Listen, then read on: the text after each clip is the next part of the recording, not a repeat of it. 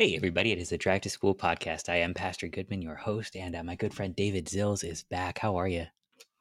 I'm doing okay. Um, my brain is waking up slowly, but that's why there's coffee. We're recording in the morning, so, you know, that's what you yeah, get. we we're doing our best. Um, we've been talking about deconstruction, uh, and it's one of those those sort of um, trendier words. But we were talking before we started recording, and it's it's a newer word, but it's not necessarily a newer problem. And that might be sort of a good thing to remember when I, I talk to you about what we're going to tackle today, and that is what do you do if somebody close to you is is going through a deconstruction if, if, if it's your kid who doesn't want to go to church anymore if it's your friend who is struggling with the faith how do you how do you help your neighbor who is deconstructing Yeah, I think yeah, last time we talked about what happens if I'm deconstructing and I think you know, that's a very difficult situation to be in. I've I've been there and it was very difficult, but I think it can be you know equally as painful if there's someone close to you who's going through this cuz um, when you deconstruct, it's not like you're just questioning, ah, do I like the Bengals or the the Browns? You know, it's I live in Ohio, but um, but uh, you know, it, it's not just stuff that you can kind of like just easily change. You're questioning things that are central to like what how you view reality, how you interact with the world, and it's it can lead to this identity crisis, and it can really disrupt relationships close to you if those relationships have a faith component. And so, whether you're deconstructing or um, someone you love is deconstructing, it's it, it, can be very very difficult and very painful. Um, but yeah, I think your point about this is nothing new. You know, as as uh, to quote uh, scripture, you know, what does it say in Ecclesiastes? There's nothing new under the sun is that just a phrase, or is that actually from Ecclesiastes? That's actually in there. Yeah. Okay. Yeah. Okay. And then, um, you know, the great hymnist Kenny Chesney famously said, "The more things change, the more they stay the same." So, um, we're, uh, we're right there. I'm going to go ahead and confess to being a deconstructed Browns fan. Um, keep going. okay. Well, yeah, it's, it's, it's a relatable place to be, but um, yeah, but like you know, I was I was talking to you before this how um, a couple years ago I picked up a short little book. It's you know a millennia and a half old, but it's Augustine's Confessions, and we think of Augustine as like oh this great hero of the faith, but when you read his Confessions, which I expected to be super dry and like uh, this guy lived in a different time. He's writing about theology. This is going to be really boring. And then I read it and it was like super heartfelt and relatable. And I felt like I was talking, like reading the diary of my next door neighbor that like had confided in me and said, Hey, I'm really struggling. Can you help me? And I, I was blown away by how relatable and personal it was. And some things that stood out to me that relate to the deconstruction theme are Augustine went through the same deconstruction thing. So we have a new word, deconstruction, that kind of gives us a label for how to talk about it, makes it this, you know, a nice hashtag on social mm-hmm. media. But the, the phenomena has been around for ages.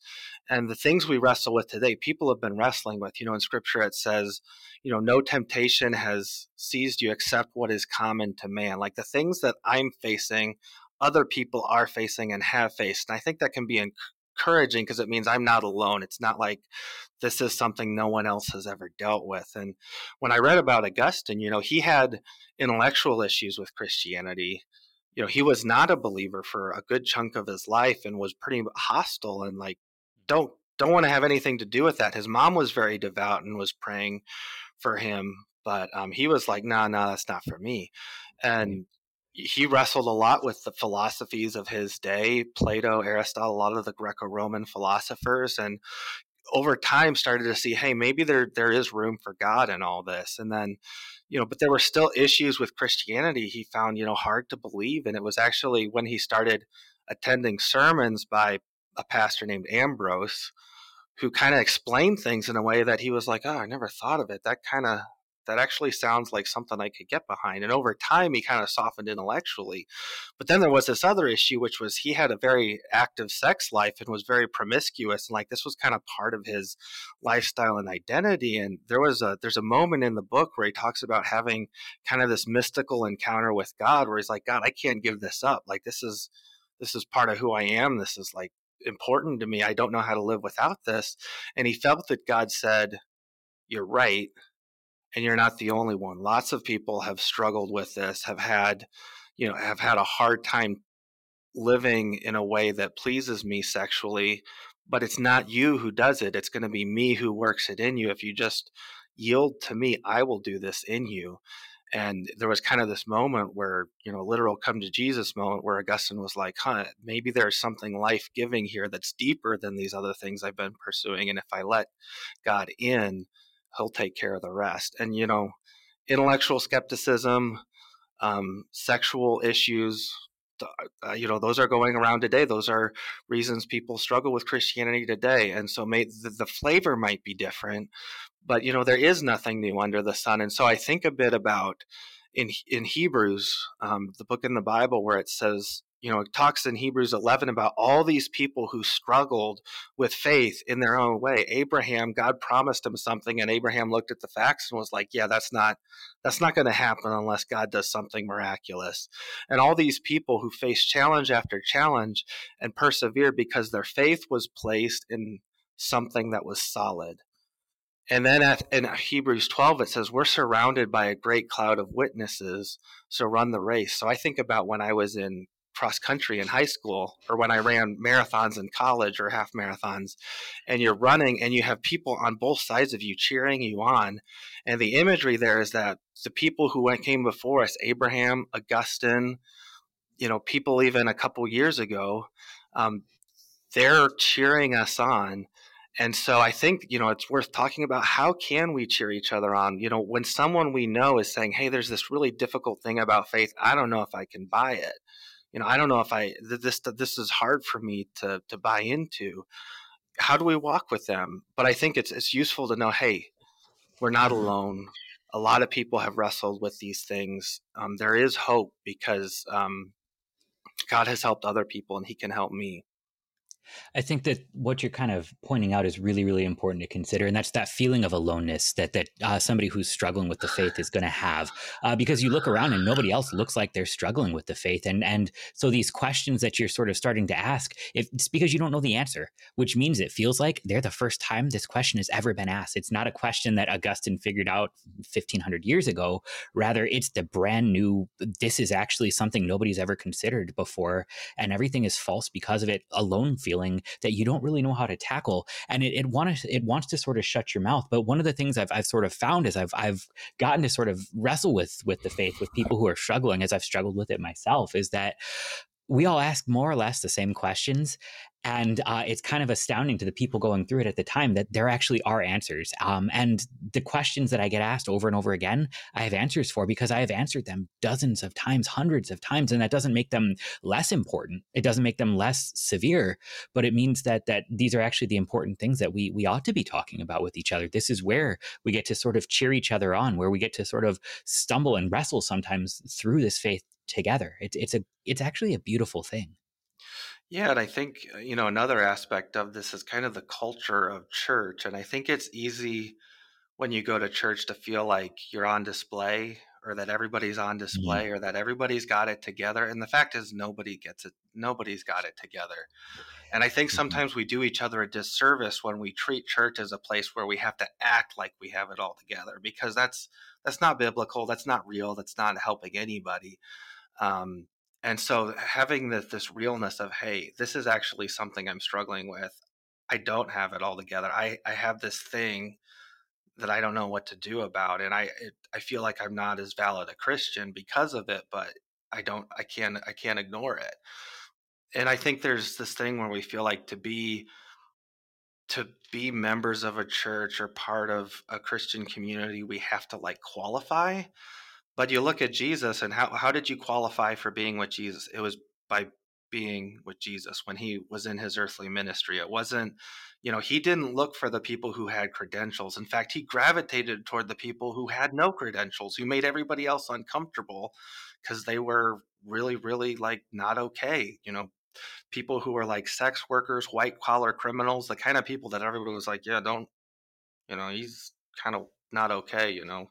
Mm-hmm.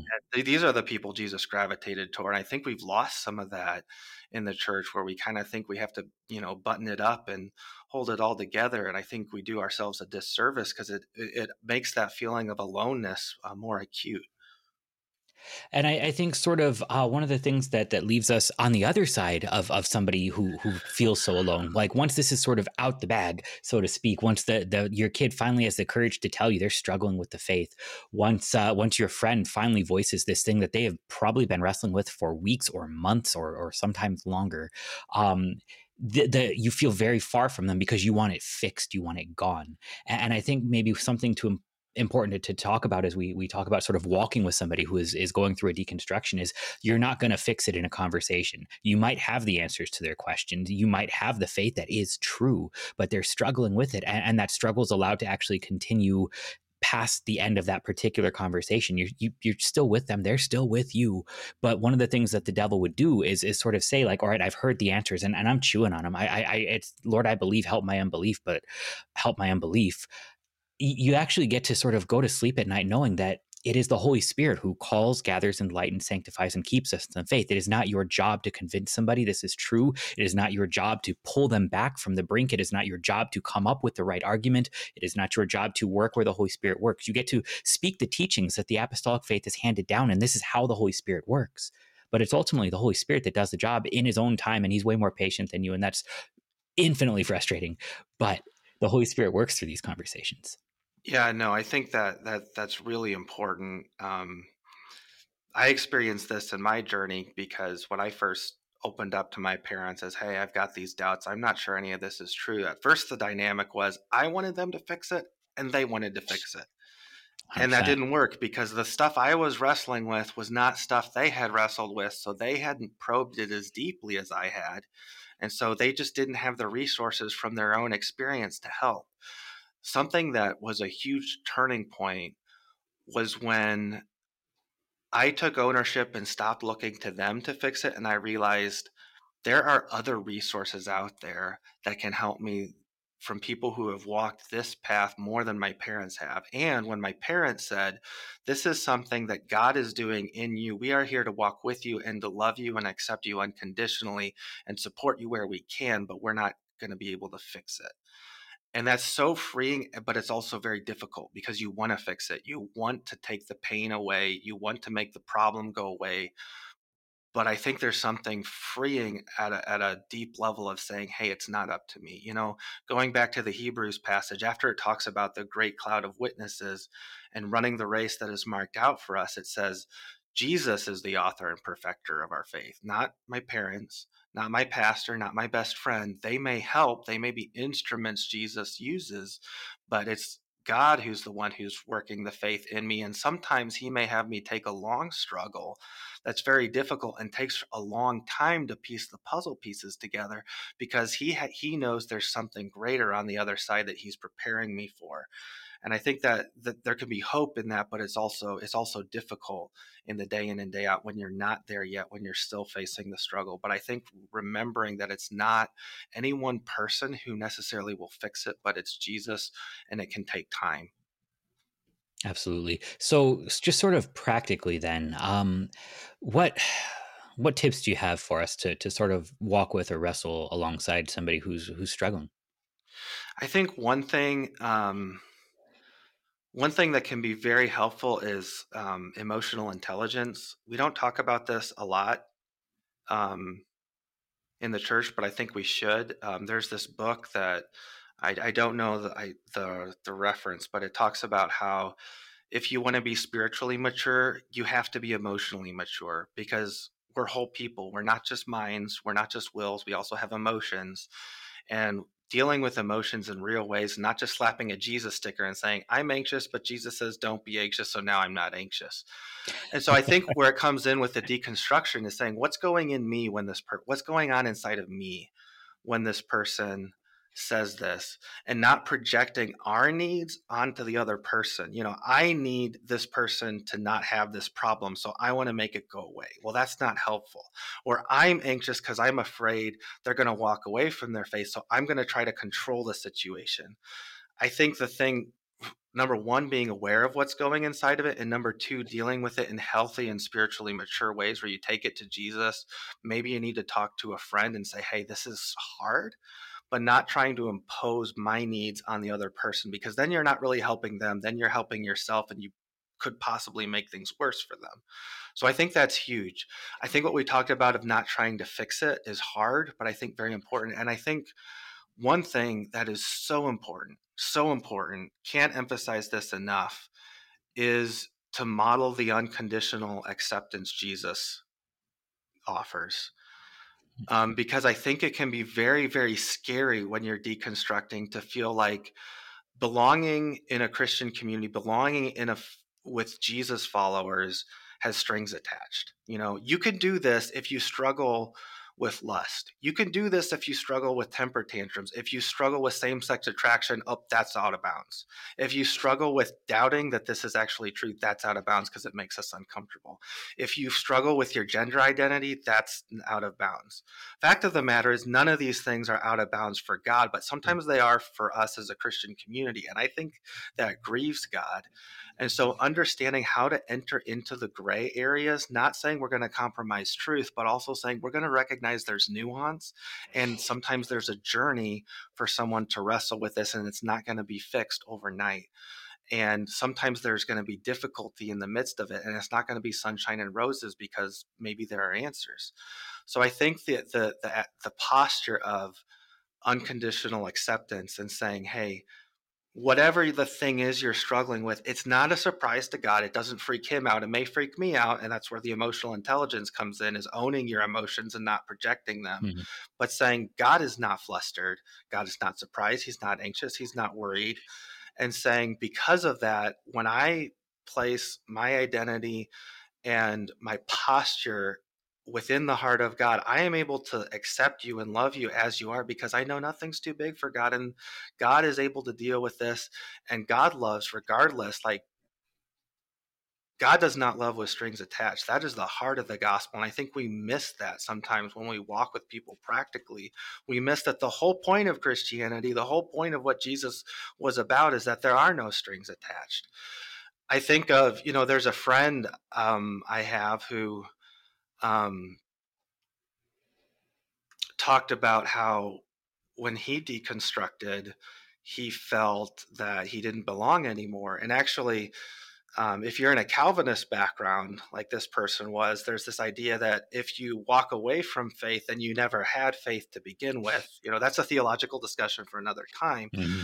But the, the the comment this person made that I thought was noteworthy is, is if you walk away, then you never belonged to begin with that word belonging, I think, is significant because um, there are ministries I've seen. I have friends from college, um, at Christian college, who have gone into different kinds of ministry. And one of them has this ministry with the tagline, Belong Before You Believe. And it's the idea of that you are welcome because of God's love for you, even when you don't have it all figured out. And I think if we were to adopt that posture more as Christians, it would take some of the tension and some of the um, the volatility around these conversations and it would just diffuse them and allow us to actually be real and talk about the real issues in ways that aren't like reactive to each other emotionally. Mm-hmm. I like that a lot. It, it's it's something to sort of take note of. These are the things that Jesus forgives. These are not the people that Jesus turns away, and, and so we can we can hang on to a, an ongoing discussion because Jesus won't turn them away ever. Yeah, and I think the other thing is like it's easy to look and say, well, my struggles aren't as bad, and you know to kind of rank these things really? and i think uh, yeah and i think i think some humility and that's where you know the things we do in church every day where we confess our sins and we're reminded about who we are on our own and who we are in jesus that's mm-hmm. huge one other thing before we wrap up though it's one thing to say i want to love someone i want to accept them i want to um, walk with them, all these things. But at the end of the day, sometimes you do need answers and you do need resources. The questions don't go away just by loving. Um, that's critical. It's necessary to set up an environment where things can heal, where things can um, not cause further problems, where relationships aren't ruptured because of these struggles. But also, it can be important to provide resources. And we talked about that last time. And I think sometimes um, the resources Christians tend to offer tend to be a little bit shallow. Um, and sometimes people like to say hey this is this is the answer and someone who's wrestling through it will say i'm 10 levels deeper than you and you just glossed over 70 concerns of mine and then it feels like any answers the church has to offer are not adequate. And so i think sometimes saying hey this is what I think, but there's probably more to it. And then also, hey, here's someone who's gone 10 levels deeper than me, who might understand some of the nuances of what you're wrestling with, and being okay with someone not being satisfied with the first answer and having to look elsewhere till they really right. get to the bottom of it. And I think so often it's so frustrating to me is whether it's intellectual doubt, science, um, gender and sexuality, Christians tend to want to have an answer. Because if we can give an answer, that means the problem is gone. That's not how it works. I think sometimes rather than giving an answer, we should be curious and say, what's a better answer than what I'm thinking? Where can I learn? And sometimes that causes us to go to resources where we can learn along with the other person and say, oh, I missed this thing. There is this nuanced aspect I was ignoring. And it causes us to seek deeper resources, ones that wrestle with God's word at a deeper level rather than a superficial level. So I think looking for resources and not just saying the first one that gives any old answer, but being curious and being a learner and saying, hey, what can I learn? What are the people who have really wrestled with this and who have gone deep enough into scripture that they can address the nuances that maybe this other person is feeling that I don't feel because this issue isn't personal to me? And so uh, there's an aspect of offering resources and also being curious and not just saying any answer is a good answer. Because I don't think most of the answers Christians provide in these areas, quite quite frankly, I think are superficial and unhelpful. Um, not that there aren't good answers and that there aren't people doing really good work, but I think we have to be discerning and be open to the fact that maybe we have to learn something. I love that. David, yeah, I can't end on a better note. So thank you so much for hanging out with us today. We should uh, come back and do some more soon. Okay, sounds good. That would be fun. Awesome. Take care. Bye bye.